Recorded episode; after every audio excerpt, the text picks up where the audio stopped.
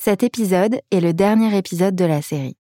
Si vous le commencez sans avoir écouté les autres épisodes du milieu, sachez que c'est un peu comme commencer sa glace par le cornet. Mais personne fait ça. Voilà. Donc, allez écouter la série en entier, en commençant évidemment par le prologue. Si vous avez déjà écouté ce podcast, vous savez que j'ai décidé d'interviewer plein de personnes très différentes pour comprendre comment elles fonctionnent avec leur milieu.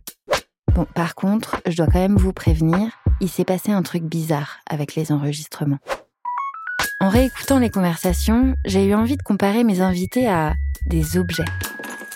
Ouais, des objets. Du coup, je me retrouve avec une collection de petits ou parfois de très gros objets sortis tout droit des conversations que j'ai enregistrées. Je vous montre Vous écoutez Le Milieu, le podcast qui explore les liens que l'on entretient, ou que l'on n'entretient pas d'ailleurs, avec ces milieux. Dans cet épisode, je suis allée interroger Anna. Eh bien, Anna, vous me croirez ou non, c'est un navire.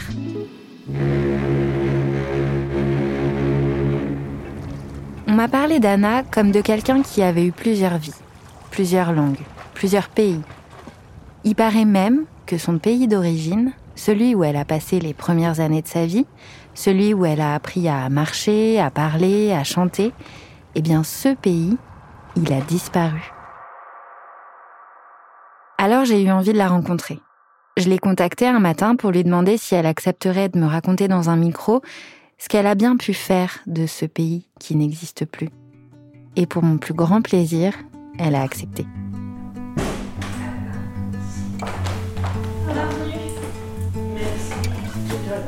Ben non, le studio est un petit peu, est un petit peu caché, mais, euh, mais est tranquille, ça c'est sûr. Quand je dis qu'Anna c'est un navire, je pense pas à n'importe quel navire. Par exemple, Anna, c'est pas du tout une barque. Non, c'est trop statique une barque, c'est trop tranquille, trop solitaire aussi. Après, Anna, c'est pas non plus un paquebot. Elle est bien plus agile que ça. Non, en fait, quand je pense à Anna, je pense plus à un voilier. Comme tout bon voilier, Anna a appris à suivre une trajectoire. Et il y a plusieurs manières d'envisager une trajectoire. On peut se laisser dériver, le nez au vent, mais bon, ça c'est le meilleur moyen de se prendre un rocher sans faire exprès. On peut se fixer un cap, le suivre et se laisser la liberté de faire une escale dans une crique si le temps le permet. On peut aussi ne pas avoir la maîtrise de sa trajectoire. Et c'est de cette manière qu'Anna a appris à naviguer. Car petite, elle devait suivre les ordres des capitaines. Ma, ma famille quand même très intellectuelle et donc Faire une carrière sans passer par l'université, ce n'était pas envisageable. Mais vraiment, pas du tout. Bon. Pourtant, à cette époque, Anna avait une passion. J'étais une, folle des chevaux, mais vraiment, vraiment, j'adorais. J'aurais pu en faire un métier, mais mes parents s'y sont totalement opposés. Ah. Oui, ça c'est une grosse contrariété. Pour eux, ça se faisait pas ça. On n'était pas sportif euh, professionnellement. Alors, Anna a adapté sa trajectoire. Voilà, et puis j'ai étudié à Paris, j'ai fait toute ma scolarité, l'université, je suis devenue euh, scientifique, euh, biologiste, et je suis partie aux États-Unis pour quelques années pour parfaire ma formation de, de biologiste moléculaire. Mais au fil des ans, elle a appris à affirmer ses choix de navigation. Son père n'était jamais loin pour faire pencher la barre de son côté, mais elle a tenu bon. Lui, je pense, pensait que j'allais euh, faire une carrière dans l'industrie pharmaceutique ou quelque chose comme ça. Là, par contre, j'ai résisté. Hein. C'était exclu pour moi de travailler. Non, c'était non. Euh, et bon, et je, pense que j'ai bien fait. J'aurais sûrement été beaucoup plus riche aujourd'hui, mais mais vraiment c'était pas my cup of tea. Hein, c'était pas pour moi. Donc j'ai fait de, des études, un doctorat, ensuite des stages postdoctoraux. C'est très long la formation d'un biologiste, très très long. Ce milieu professionnel, elle en a fait un territoire personnel. Elle a déchiffré les cartes une par une, elle connaît les courants par cœur, elle sait estimer à vue la profondeur de ses eaux et elle sent même le vent tourner avant qu'il ne s'engouffre dans ses voiles. À force de, de, vivre dans un milieu, euh, le milieu de la recherche scientifique, dans les laboratoires, ça devient vraiment un environnement. Là, ça devient un milieu, un milieu au, sens écologique du terme. Hein.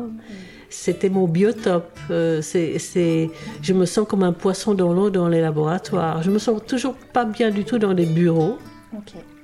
J'ai expérimenté ça aussi à la direction du CNRS.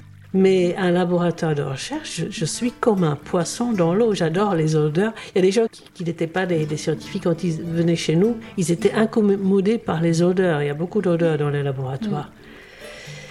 Moi, c'est l'inverse. Hein. C'est chez moi. Je suis chez moi dans un laboratoire.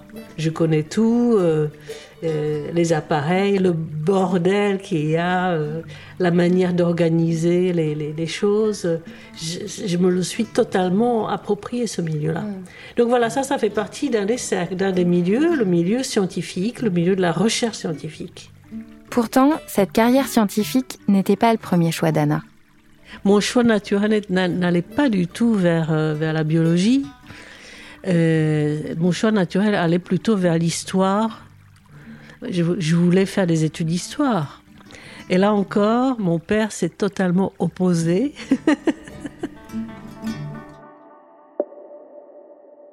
Et cette fois-ci, la raison qui a poussé le père d'Anna à la détourner d'une carrière d'historienne tient à autre chose qu'une préférence pour la science. En fait, c'est en lien avec son pays, celui qui a disparu.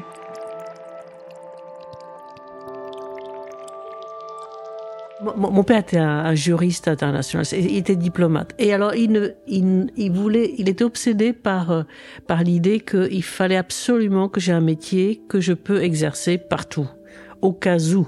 Parce que comme on a déjà émigré à Paris, euh, on ne sait jamais, je pourrais émigrer ailleurs. Pour comprendre les contraintes de navigation d'Anna, il faut remonter à la source. Alors, c'était à Prague, c'était en Tchécoslovaquie, un pays qui n'existe plus, qui a été scindé en, deux. Les Slovaques voulaient être indépendants, les Tchèques ont dit why not, et puis voilà, ça s'est passé en douceur comme beaucoup de choses dans, ce pays-là, qui, est un pays de gens euh, pas du tout violents. Vraiment un pays assez, assez exceptionnel en Europe, je pense. Bon, le, slovaque et le tchèque sont des langues proches mais différentes. Mhm. Et euh, bon, les Tchèques et les Slovaques ont cohabité euh, pendant 70 ans et même s'ils ne parlent pas la langue de, l'autre personne, euh, on se comprend. Oui, mon père était tchèque mm. et ma mère était de Slovaquie, elle était slovaque. enfin, ils étaient tchécoslovaques et on parlait tchèque à la maison. Le tchèque, il y, a des, il y a des sons épouvantables dans le tchèque. je peux faire, je peux faire une démonstration. Oui, j'aimerais bien. Il y a une lettre imprononçable pour les non-tchèques, et même pour certains tchèques d'ailleurs. Il y a des, il y a des tchèques qui n'arrivent pas à prononcer cette lettre, c'est le R. R. Alors il y a des R. C'est pas re je, c'est en, en, même temps. C'est R. Mais tu l'as dit pas mal. Hein? Il faut faire vibrer la langue dans, dans la bouche. C'est dur. Alors, ça, c'est juste la lettre toute seule. Alors, quand c'est dans le contexte ah d'un mot, par exemple, il y a un nom de fille, vraiment les pauvres, c'est Rejicha. C'est affreux, hein. Alors, le tchèque a ça, le slovaque, non. Et en plus, le slovaque, euh, il y a beaucoup de, choses, euh, enfin, euh, mignons, quoi. Et Hanna, c'est slovaque ou tchèque? Hanna, c'est et slovaque et tchèque. Et on le dit pareil dans les deux langues Oui, oui, oui. Ouais, Dans les deux langues, il y a le H. Euh. ah oui, parce que depuis le début de cet épisode, je vous fais croire qu'Anna s'appelle Anna. Mais en fait, elle m'a bien expliqué. C'est pas Anna, c'est. Anna, c'est H-A-N-A, un seul N. Ah, ok. Anna. Ouais, c'est pas juste que Anna. Anna. Tu n'es pas obligé de forcer sur le H, hein. Bref, j'arrive pas trop à le dire. Si, mais, mais pas, pas faire. Ah, tu vas prendre un élan, quoi. Comment on dirait? Anna. Hannah. Hannah. Voilà. Anna. Bah voilà. Ok.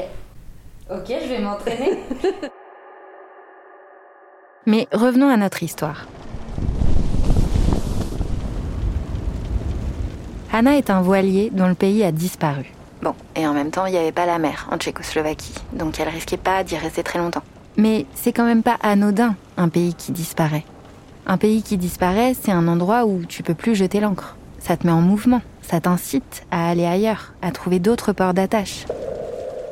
Je suis née à Bruxelles et puis après j'ai vécu à Prague et puis de Prague, ma famille est partie pour Paris. Et c'est ça que les parents d'Anna lui ont transmis.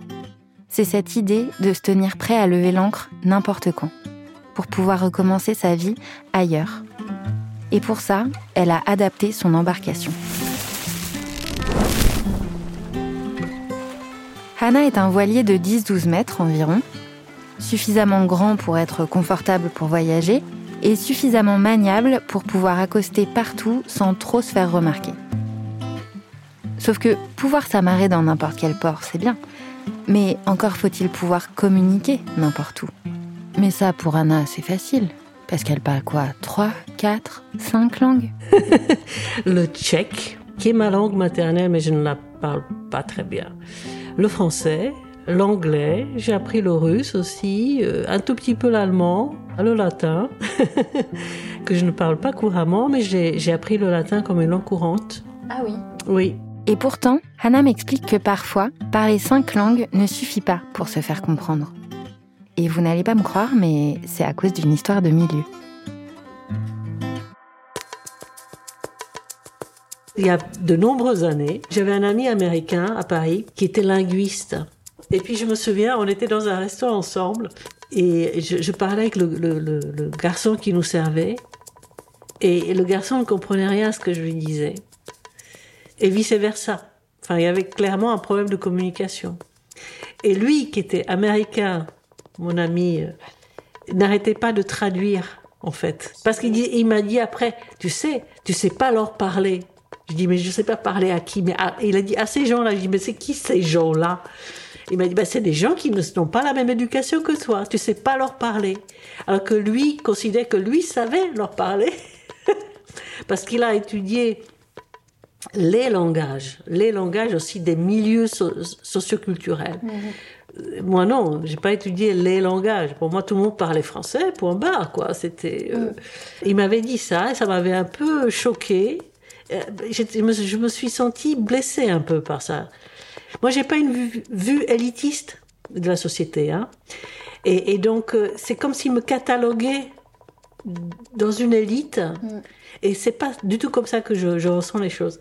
Et, donc maintenant, aujourd'hui, quand je suis à la campagne, avec des gens qui sont vraiment différents, qui ont des accents. Ah oui, je vous ai pas dit, mais depuis peu, Hannah est à la retraite. Alors, pour l'occasion, elle a encore une fois levé l'encre pour s'intégrer à un nouvel écosystème. Elle a quitté les eaux citadines surpeuplées pour habiter dans un océan de verdure, le Perche. Euh, eux, ils ont vraiment des accents. Ils roulent les airs, et les, percherons, ils parlent d'une certaine façon. Hein. Moi, je, les comprends maintenant. Ils me comprennent. Et je vois que je peux avoir de longues conversations à la déchetterie. Et ça me fait plaisir parce que je me dis, ce type, mon copain américain, il avait tort.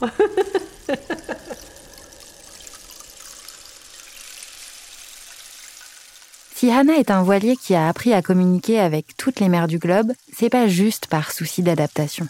C'est aussi parce que c'est un voilier qui aime la compagnie. Et je pense que c'est ma nature profonde, c'est de se faire rencontrer les gens et de, les, regrouper euh, euh, autour de moi. À bord, elle aime se créer un équipage pour des voyages au long cours ou parfois pour de plus petites distances. Ah, j'ai eu beaucoup de vies de couple. non, de couple, non. J'ai eu beaucoup de vies amoureuses, mais, mais de couple, euh, j'ai eu des partenaires très très différents, des deux sexes.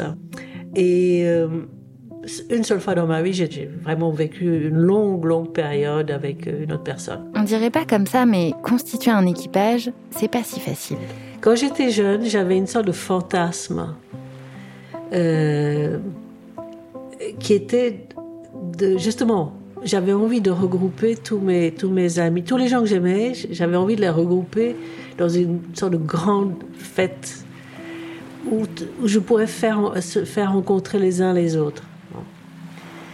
Et puis en fait, je me suis rendu compte que c'était pas du tout une bonne idée parce que de temps en temps, il m'est arrivé de, effectivement, j'aime beaucoup se faire rencontrer les gens. Et, j'ai fait, je l'ai fait plusieurs fois, euh, des gens que, je venais de rencontrer, que je trouvais formidables. Je les connaissais pas encore toujours très bien, mais je et je voulais avoir l'avis de mes amis les plus proches. Eh bien, une fois sur deux, ça marchait pas du tout.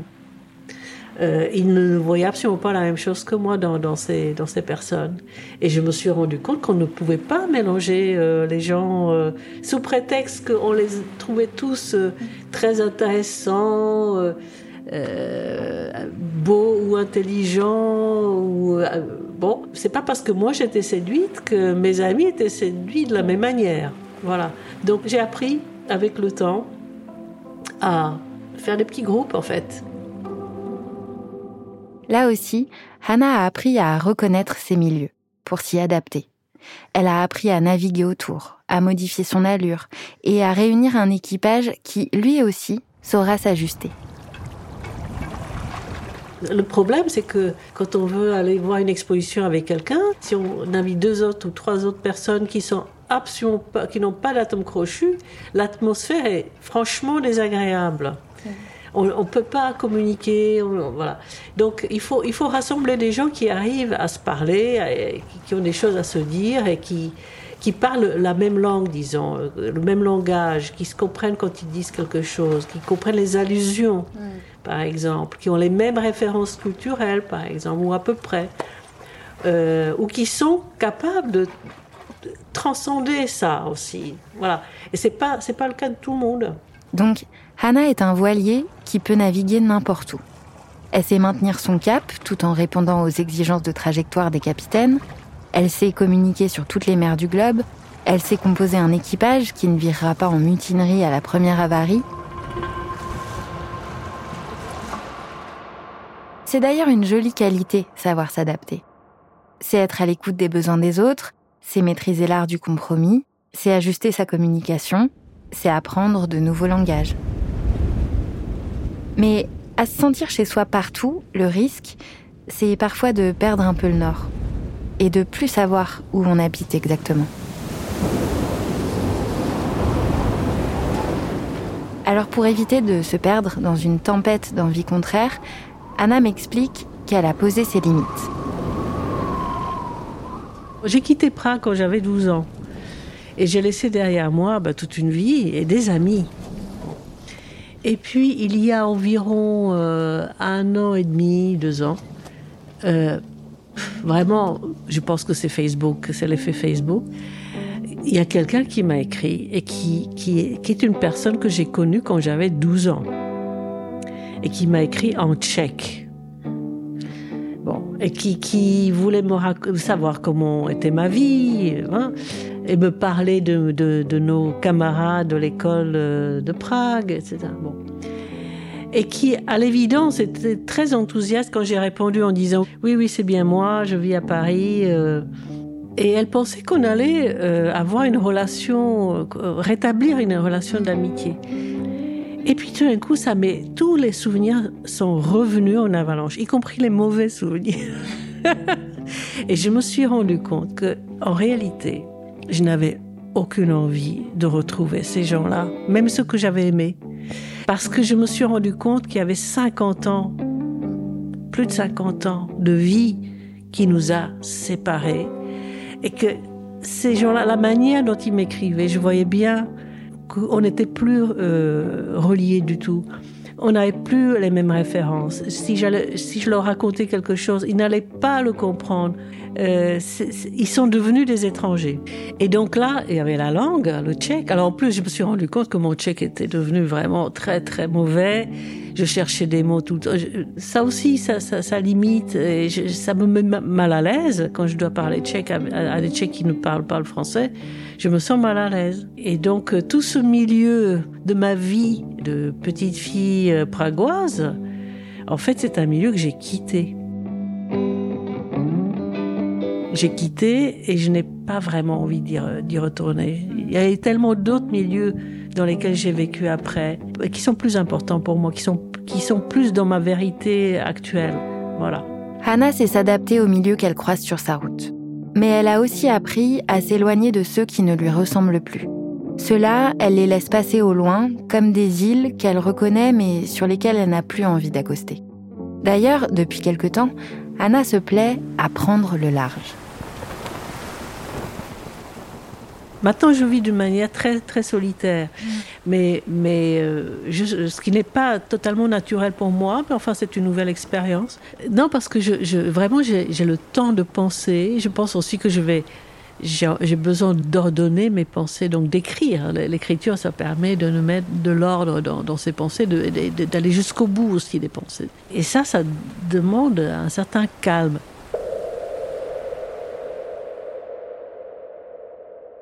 Hannah a parcouru presque toutes les mers du globe. Mais c'est cette régate en solitaire, dans le Perche, qui semble l'inspirer plus que toutes les autres. Peut-être parce qu'elle sait qu'elle peut retrouver un équipage à tout moment, ou peut-être parce qu'elle s'est encore une fois adaptée à cette nouvelle solitude, en y trouvant une certaine forme de compagnie. Vraiment, je ne me sens pas seule parce qu'il y a toute cette nature. La nature, c'est une présence. Enfin, j'entends les plantes pousser, quoi. Elles me parlent. Et les, les, les, animaux, les oiseaux notamment, euh, au, printemps, c'est, il y a des concerts tous les soirs et tous les matins. J'ai droit à des concerts absolument extraordinaires, des concerts symphoniques. Hein. C'est, fabuleux.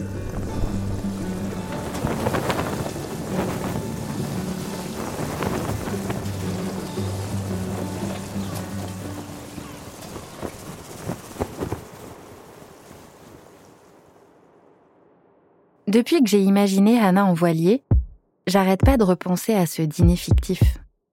Mais si, vous savez, dans le prologue que je vous ai subtilement invité à écouter à chaque début d'épisode. Ce dîner, il réunit autour d'une même table votre famille, vos amis, vos collègues, vos idoles, vos ennemis, vos perdus de vue, et puis vos amours aussi. Oui, oui, tous en même temps. À cette grande tablée, on ajoute évidemment une chaise pour vous, bien au centre, et là, plusieurs manières de réagir s'offrent à vous. Selon le lien que vous entretenez avec vos milieux, vous pouvez être amusé de les voir tous autour de vous, surexcité à l'idée de faire les présentations, pétrifié à prier pour qu'il n'y ait pas de blanc dans les conversations, ou prostré sous la table à vous demander ce que vous avez bien pu faire pour mériter ça. Parce que tout le monde ne réagit pas de la même façon avec ces milieux. Et en interrogeant Max, Chris, Pauline, Morgan et Hannah, je me suis rendu compte que les rapports qu'ils entretiennent avec leur milieu, bah, ils dépendent pas vraiment des milieux, en fait. Voilà, tout ça pour ça. Bah non, parce qu'il n'y a pas une règle d'or qui interdit de mélanger sa famille, ses collègues et ses amis. Vous ne trouverez pas de loi stipulant que vos ennemis et les personnes que vous admirez ne peuvent pas s'apprécier. Et il n'y a pas non plus d'interdiction à réunir tous vos amours autour d'une table. Et pourquoi pas? En fait, ce qui fait que vous mélangez, isolez, rassemblez ou oubliez certains de vos milieux, eh ben, c'est votre objet. Par exemple, si vous êtes un parapluie, comme Chris, vous aurez tendance à rassembler tout le monde pour faire passer les averses. Si vous êtes un immeuble, comme Max, c'est votre ascenseur qui vous fera naviguer dans tous les étages de votre vie. Les poupées russes de Morgane, elles, vous permettront de multiplier les casquettes en toutes circonstances. Et le grimoire de Pauline vous sera d'une aide précieuse pour déchiffrer les secrets que vous devinez dans les silences de votre entourage. Mais si comme Hannah vous êtes un voilier, alors c'est que vous saurez vous adapter. Vous vous adapterez aux trajectoires contrariées, à l'aventure, aux équipages rebelles, aux langues du bout du monde et au silence des traversées solitaires. Alors, il raconte quoi de vous, vos milieux? Si vous souhaitez nous le raconter, dans la saison 2, et que vous n'avez pas peur de vous transformer en objet, contactez-nous